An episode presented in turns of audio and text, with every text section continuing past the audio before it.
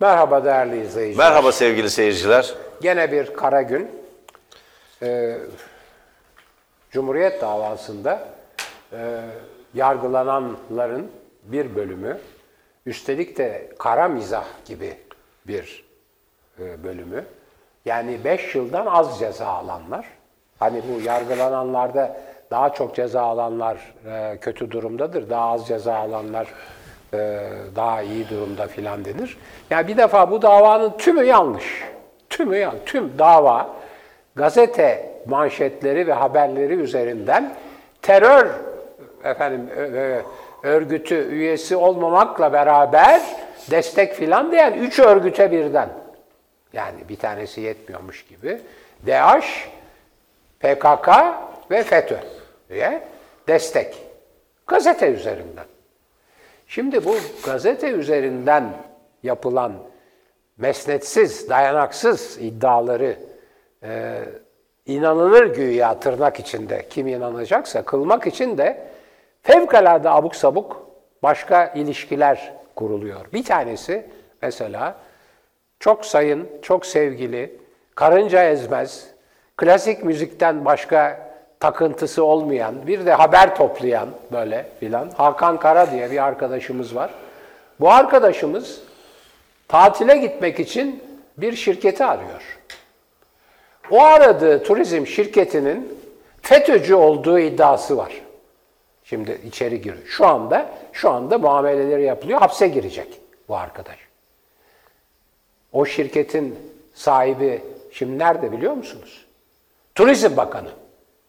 Evet, 2019 Türkiye'sinde 25 Nisan günü hapse girmekte olan bir gazetecinin o hapse girme gerekçelerinden biri olarak iddia edilen ilişkisinin kanıtı bir turizm şirketini aramış olması tatile gitmek için rezervasyon yaptırmak üzere. ETS Tur. ETS Tur. Evet, ETS Tur'un sahibi kim? Şu anda Turizm Bakanı. Üstelik de bir koyla ilgili bir yapılaşma vesaire konusunda da birçok sıkıntıları var. Bir başka arkadaş pideciyi arıyor, yemek ısmarlıyor. Efendim pideci bir olaya karışmışmış da o olayda vesaire falan. Nereden bilecek? Hayır, Nereden daha bilecek? ötesi var. Siz hocam gittiğiniz pidecinin GBT'sini mi istiyorsunuz? Ya da savcılıktan şeyin var mı kardeşim? Bir göreyim şu temiz kağıdın var mı diye soruyor musunuz Ben siz? de öyle diyordum. Daha da korkunç sevgili Yanardağ. inanamayacaksınız. Pideci sanık değil tanık. Bir. İki, tanık olduğu konunun bu iddialarla uzak yakın hiçbir ilgisi yok bir hırsızlık olayı. İnanamadım. Yani ben Güray Öz bu bahsettiğimiz arkadaş birkaç defa sordum. Ya Güray ciddi mi söylüyorsun Yazı dedim. müdürüydü. Sonra okur, okur temsilcisi temsilcisi. oldu ve köşe yazarıydı. Gayet ciddi. İyi bir söylüyorum. yazardır ayrıca. Bir- bu- Birikimli bir yazardır. Evet, terör terör ilişkisi olduğu iddiasıyla o iddiayı kanıtlamak için ileri sürülen e, ilişkilerden bir tanesi evine ısmarladığı, telefonla ısmarladığı pide. Pidecinin bir olaya karışmış olması, karıştığı olayda bir hırsızlığa tanık olması filan. Sonra demek ki Henüz girmemiş olanlar var. Yani 5 yıldan fazla e, ceza aldıkları için onlardan bir tanesi Akın Atalay. Hapise gireceğini bile bile Türkiye'ye dönüp ben sorumluyum arkadaşlarımın e, sorumluluğunu e, terk edemem, bırakıp gidemem, e, yurt dışında kaçak olamam diye hapse girmek üzere gelen bir arkadaş, e, hu- hukuk müşaviri gazetenin. E, onun ilişkisi de parkecinin evindeki parkeleri döşetiyor. Onun oğlunun bilmem bir arabasının efendim e, tamir edildiği yerdeki adamın bilmem nesi filan. Yani inanılmaz şeyler. Bütün bu ilişkiler hepsi gayet e, inanılmaz şeyler fakat bütün iddialar bu ilişkilerin kanıtlamaya çalıştığı şey gazetenin manşetleri ve haberlerinde bir örgüt, terör örgütü üyesi olmamakla beraber ona yardım ve yataklık etmek. Olmaz böyle şey. Ben o gazetede bu arkadaşlardan çok daha önce, bir bölümünden çok daha kıdemli köşe yazarlığı yapıyorum. İlhan Selçuk zamanında yönetime de e, işte İlhan Bey'in sorduğu şekilde karışıyordum. Bilhassa vakıf yönetimine şuraya buraya bilhassa girmedim. İşte öyle e, saygınlık gerekçesi olarak beni yazı kuruluna aldılar. E, oraya onunla da pek toplantılara falan da katıldığım yok. Sevmem böyle işleri çünkü. Ben müsteşarlık yaptım. Cumhuriyet'in e, bütçesinin 100 misli e, büyüklükte bir bütçeyi ve Cumhuriyet'in personelinin e, 300 kişidir, 40 bin kişi, 300, 3 bin, 30 bin. 100 mislinden fazla insana yöneticilik yaptım. Şimdi gazetenin içine girip oradaki geleneklere vesaire ve oradaki kavgalara ne diye karışacağım? Ya İlhan Bey zamanında o soruyordu, ben de karışıyordum filan. Biraz hani ona saygımdan. Ama o öldükten sonra hiç karışmadım. Ama orada hep köşe yazarlığı yaptım. Ve okumam yazmam Allah'a şükür vardır. Ve hürriyette o işi yapıyordum. Para kazanıyordum öylece. Gazeteye bakıyordum ne yapıyorlar diye. Ben tanığım. Bu adı geçen DAEŞ, FETÖ ve e, PKK ile ilgili hiçbir destek, hiçbir yardım ve yataklık izi o gazetenin manşetlerinde veya haberlerinde görülemez. Gayet tabii ki FETÖ hakkında da, PKK hakkında da, DAEŞ hakkında da haberler vardır. Fotoğraflısı da vardır, fotoğrafsızı da vardır vesaire. Şimdi e, yani bir başka tabii kanuni ama hukuksuz bir olay daha var. Dava bu. Dava zaten tümüyle haksızlık ve hukuksuzluk. Fakat daha da korkunç bir şey var. 5 yıldan fazla dava alan, e, ceza alanlar Yargıtay'a gittik, gitme hakları var. Onun için onlar henüz Yargıtay karar vermediği için dışarıdalar. 5 yıldan az ceza alanlara yasa demiş ki ileri demokrasi yasası bu. AKP'nin ileri demokrasisinin yasası. Bir de soruyorlar İstanbul'u, Ankara'yı, İzmir'i nasıl kaybettik diye. İzmir zaten yoktu ya. Ankara ile İstanbul'u nasıl kaybettik diye. Buralardan kaybettiler. Çıkardığı ileri demokrasi yasasına göre 5 yıldan az ceza aldınız mı temiz hakkınız yok. İstinaf mahkemesi hakkınızda karar veriyor, gümbür gümbür içeri giriyorsunuz. Şimdi bunu yazdık, çizdik, 40 defa dedik ki böyle şey olmaz. Çünkü bakın aynı dava 10 küsur kişi var. Bunların 7-8'ini koyuyorsunuz içeri. Bir o kadarı da dışarıda ve onların ki temize gidiyor. Ya temiz bunları bozarsa ki ben hala ahlaka, hukuka, vicdana inanıyorum. Bu kadar temelsiz bir davanın temizde bozulma olasılığı son derece yüksek. Ya bozulursa ne olacak? Bu insanlar orada boşuna hapis yatmış olacaklar. Yani bu da kanuna uygun ama hukuka uygun değil. Bu var bir. İki, tabii Kılıçlara yapılan, Kılıçdaroğlu'na yapılan saldırının e, bir e, hem örgütlü hem şiddet toplu saldırı olmasının arkasında başka şeylerin yattığı iyice yavaş yavaş ortaya çıkmakta. Onun arkasında daha da önemli bir şey var. Seçim döneminde yapılan ithamlar. İkinci olay, korkunç olay Türkiye'de ileri demokrasi olayı bu.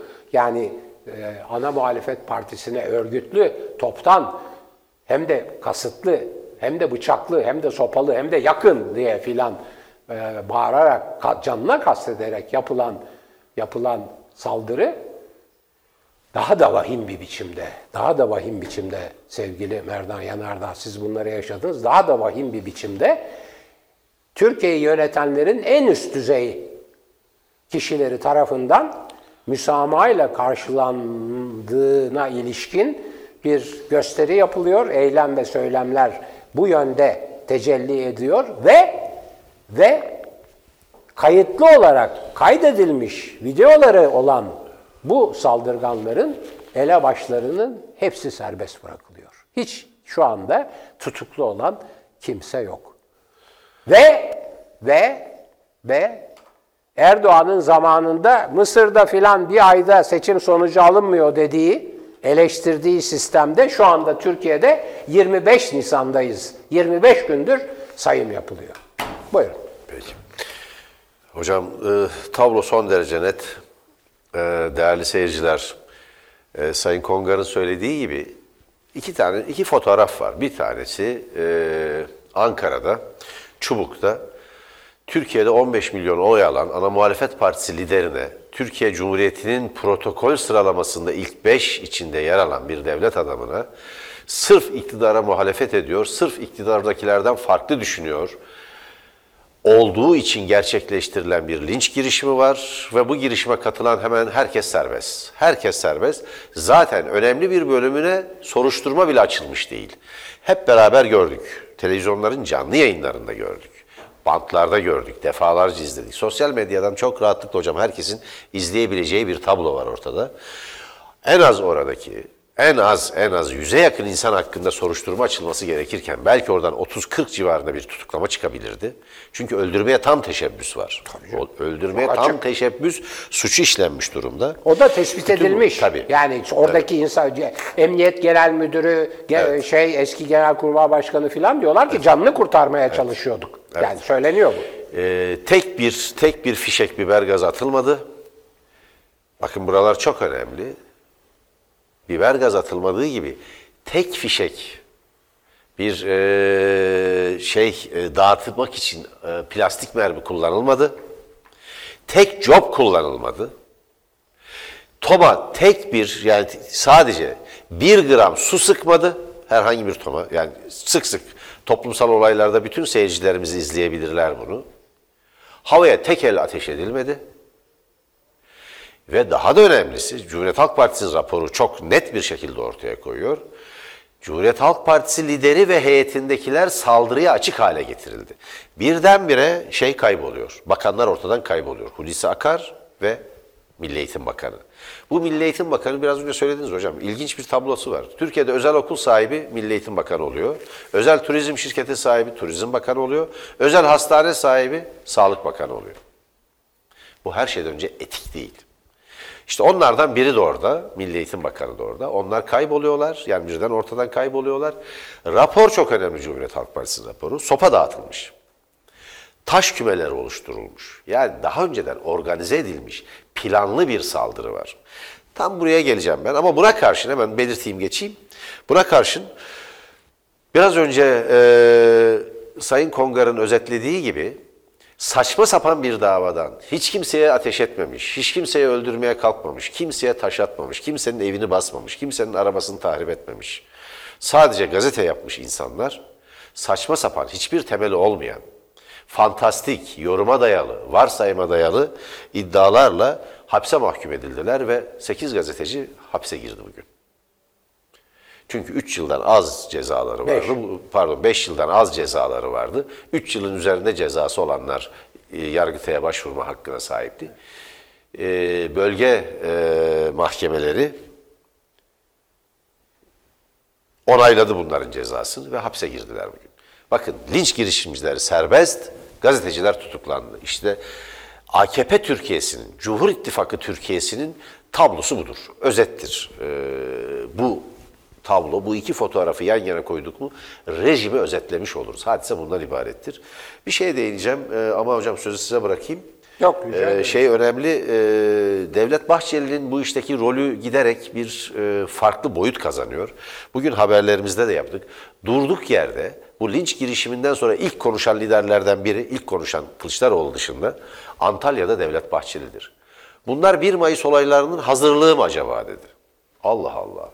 Çok ilginç bir durum var. Yani e, Çubuk'taki linç girişimiyle 1 Mayıs'ın arasında nasıl bir ilişki olabilir? Şunu demeye çalışıyor. Kılıçdaroğlu bu cenaze törenine katılmakla bir provokasyon oluşturmuş oldu. Halk galeyana geldi ve istemedikleri halde linç girişiminde bulundular bunlar. Ama dışarıdan 5 otobüs e, ülkücü militanlar, dinci militanlar getirilmiş. Orada biz bozkurt işaretlerini gördük, ibdaciye işaretlerini gördük. Yani birisi dinci terör örgütü, diğeri ırkçı bir terör örgütünün işaretleri olarak değerlendirilebilecek e, şey- e, simgeler. Bunları gördük. Küme küme taş yığılıyor, insanlara sopa dağıtılıyor. Cumhuriyet Halk Partisi bunun görüntüleri var diyor elimizde. Var mı yok mu bilmiyoruz. Eğer varsa biz yayınlamaya hazırız. Bu örgütlenmiş ve planlanmış bir saldırı diyor. Ama Devlet Bahçeli 1 Mayıs'tan söz ediyor. Ben buradan bütün kamuoyunu uyarıyorum. Devlet Bahçeli'nin döne döne iki kez Çubuk'taki linç girişimiyle 1 Mayıs arasındaki ilişki kurmaya, 1 Mayıs kutlamaları, yaklaşan 1 Mayıs'a ilişkin e, kutlamaları yaklaşan 1 Mayıs'a e, dair ilişki kurmasına dikkat etmek lazım. Bu ilişkinin neden kurulmak istendiğine dikkat edin değerli seyirciler. Çünkü 7 Haziran 2015 seçimlerinden sonra o seçimleri iptal ettirmek için önce Cumhuriyet Halk Partisi'ni oyaladılar. Ne, ne nasıl görüşmeler dola? Hocam istikşafi. İstikşafi. Yani e, birbirini anlamaya çalışan görüşmeler. Yani AKP Keşif- keşiften geliyor. Evet, keşiften geliyor. AKP Cumhuriyet Halk Partisi'ni hiç tanımıyormuş. Onu istikşafi görüşmelerle tanımak istemiş. Programı ne, ne yapmak istiyor? 45 gün sürdü. Ben gazeteci olarak uyardım. Oyalıyorlar, seçimler iptal edecekler. Buna prim vermeyin. Cumhuriyet Halk Partisi liderine yani AKP hükümet kuramadığı için ikinci partiye Cumhurbaşkanı'nın hükümet kurma görevini vermesi gerekiyordu. Bu oyuna geldi Cumhuriyet Halk Partisi. O dönemde geldi. Geçti bu diyelim. Ama ardından Türkiye bir kaosa sürüklendi. Bombalar patladı, insanlar öldü. Güvenlik kaygısı her şeyin önüne geçti. Toplumun güvenlik kaygısı. Ve yüzde 40'ın altına düşmüş AKP oyları yüzde 40, 49 biliyorsunuz hocam. 49'a çıktı.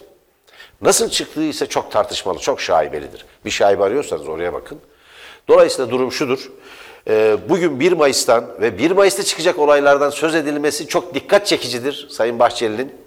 Herkes dikkatli olmalıdır ve bu sözün üzerine gitmelidir diye düşünüyorum. Neyi kastettiyse Sayın Kılıç, e, Bahçeli, Kılıçdaroğlu ile e, ilgili bir olaydan hareketle, Kılıçdaroğlu'nun e, linç girişimine ilişkin bir olayla nasıl bir bağlantı kurdu? 12 gün var arada hocam. 12 gün sonra işte 1 Mayıs geliyor. İşçiler, emekçiler, aydınlar, çalışanlar e, uluslararası işçi sınıfının birlik, mücadele ve dayanışma gününü yani 1 Mayıs işçi bayramını kısaca kutlamaya çalışıyorlar. Barışçıl ve demokratik bir biçimde. Ne demek 1 Mayıs olayları? Hangi olaydan söz ediyorsunuz? 1 Mayıs'lar hiç olaylı olmadı ki. Ya kontrgerilla saldırdı 1977'de olduğu gibi. CIA, MIT, kontrgerillanın bir tezgahıyla bir katliam düzenlendi. Türkiye 12 Eylül darbesine taşınmak istiyor, isteniyordu. Veyahut güvenlik güçleri saldırdı. Yine Çiller, e, Mehmet Ağar, e, Doğan Güreş e, cuntasının, cuntasının olduğu dönemde, olduğu dönemde, o çok önemli bir dönemdir. Ya da işte Kadıköy'de ve başka yerlerde genellikle karanlık operasyon güçleri saldırdı. Evet. Bu nedenle olay oldu. Başka bir sebep yok. Merak ediyorum. Yoksa e, 7 Haziran 2015'ten sonra yaratılan bir kaos ortamı oluşturularak seçimler iptal mi edilmek isteniyor diye ister istemez aklımıza bir soru geliyor. Bu ilişkinin nasıl kurulduğunu ben merak ediyorum. Buyurun hocam. Şimdi değerli izleyiciler, fevkalade önemli bir takım ipuçları var. Birincisi şu, 31 Mart günü, bir gün önce, o gün, hatta üç gün önceden falan başlayan, efendim bunlar işte seçimin e, sonuçlarında e, sokağa dökülecekler, bilmem ne yapacaklar, seçimin iptalini isteyecekler, hazır olun filan diye sosyal medya yıkıldı bir defa. Onu unutmayın. Yani 31 Mart seçimlerini kaybedeceğini de ihtimaline dayanarak daha doğrusu kazanacağı üzerine seçimi çalma üzerine belki de bir takım varsayımlar yapılarak eğer seçimi çalarlarsa haksız olarak ve bu çok açık görülürse insanların bunu protesto etmesini önlemek için vay bunlar sokağa çıkmaya hazırlanıyorlar biz ezeceğiz bunları hazır olun silahları filan diye bir defa sosyal medya yıkıldı. Bir seçim öncesi. Seçimden sonra hemen 31 Mart gecesinden başlayarak 1 Nisan'dan itibaren hep sokağa çağrı, hep sokağa çağrı. CHP işte e, hazırlanıyor, sokağa çıkacaklar, şunu yapacaklar, bunu yapacaklar, ezeriz falan. Şimdi, şimdi kendilerinin yaptığı, çubukta yaptığını anayasal hak, anayasal hak, protesto hakkı diyor. Neye protesto hakkı diyor? Az bile söyledi. Otomobillerin çıkış yolunu da taşlarla kesmişler. Hem yanına Barikatlar kurulmuş. Hem de Barikatlar barikatlar, kurmuşlar. Hem de habire gezen gruplar işaret ediyorlar. O koruma arabası ona değil buna taş at diye filan. Şimdi bu hareketi bir haklı protesto, anayasal e, protesto diye savunan en üst düzey yöneticilerimiz, en üst düzey, en üst düzey Cumhurbaşkanlığı İletişim Başkanı bunu söylüyor. Yani diyor ki bu anayasal haktır falan, kimsenin bunlara terörist muamelesi yapma hakkı yoktur. Üniversite diploma töreninde pankart taşıyan çocukları içeri alıyorsunuz. Alıyorlar. Şimdi oyun açıktır. Yanardağ söyledi. Türkiye bunları çok gördü. Bunlar derin devletin ve şu anda derinine de sığına da her şeye hakim olan AKP'nin yani. Derin devlet, sığ devlet. Görünen devlet, görünmeyen devlet. MIT'ine, genel kurmayına, askerine, polisine, siyasi polisine, sokaktaki kameralara, her şeye hakim olan AKP eğer böyle bir oyun peşindeyse herkesi uyarıyorum.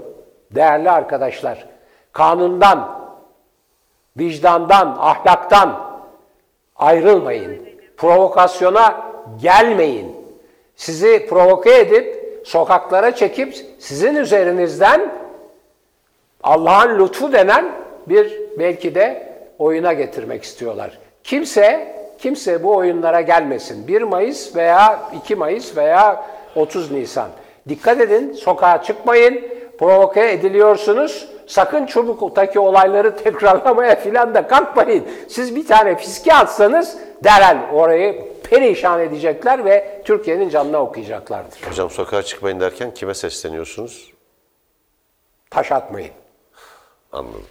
Yani insanların sokağa çıkmakları var. Barışçıl ve demokratik Gayet bir tabii. biçimde çıkarlar. Taş 1 at- Mayıs'ta da çıkarlar. taş at- taş atmayın. Evet. Yani sokağa çıkılmaz çünkü 1 Mayıs başka Tabii, türlü tabii. kutlanmaz. Kusura bakmayın, taş taş atmayın. Yani o anlamda söylüyorum. Tabii ki sokağa çıkar her insanlar. Yani o onların en doğal hakkı. Tabii Ee, demokratik de- bir hakkı. Ben Ya, o yüzden yani bütün toplumun 1 Mayıs'a kitlesel bir biçimde, daha görkemli bir biçimde katılması gerektiğini barışçı, düşünüyorum. ve barışçı. Zaten hep öyle oldu hocam. Katılanlar hep barışçıl ve demokratik bir biçimde taleplerini dile getirdiler. Bu 1 Mayıs'ta da öyle olacaktır. kendimi düzeltiyorum. İyi ki uyardım Erdoğan Yanardağ. Sokağa çıkmayın falan diye bir şey yok. Sokağa çıkıl, çıkılacak. Efendim kanunlara, hukuka uygun bir biçimde protestolar da yapılacak. Bildiriler de okunacak. Ama şiddete dönüştürülmeyecek ve Türkiye'de onun kullanılmasıyla bir daha koyu bir faşizmin gelmesine yol açılmayacak.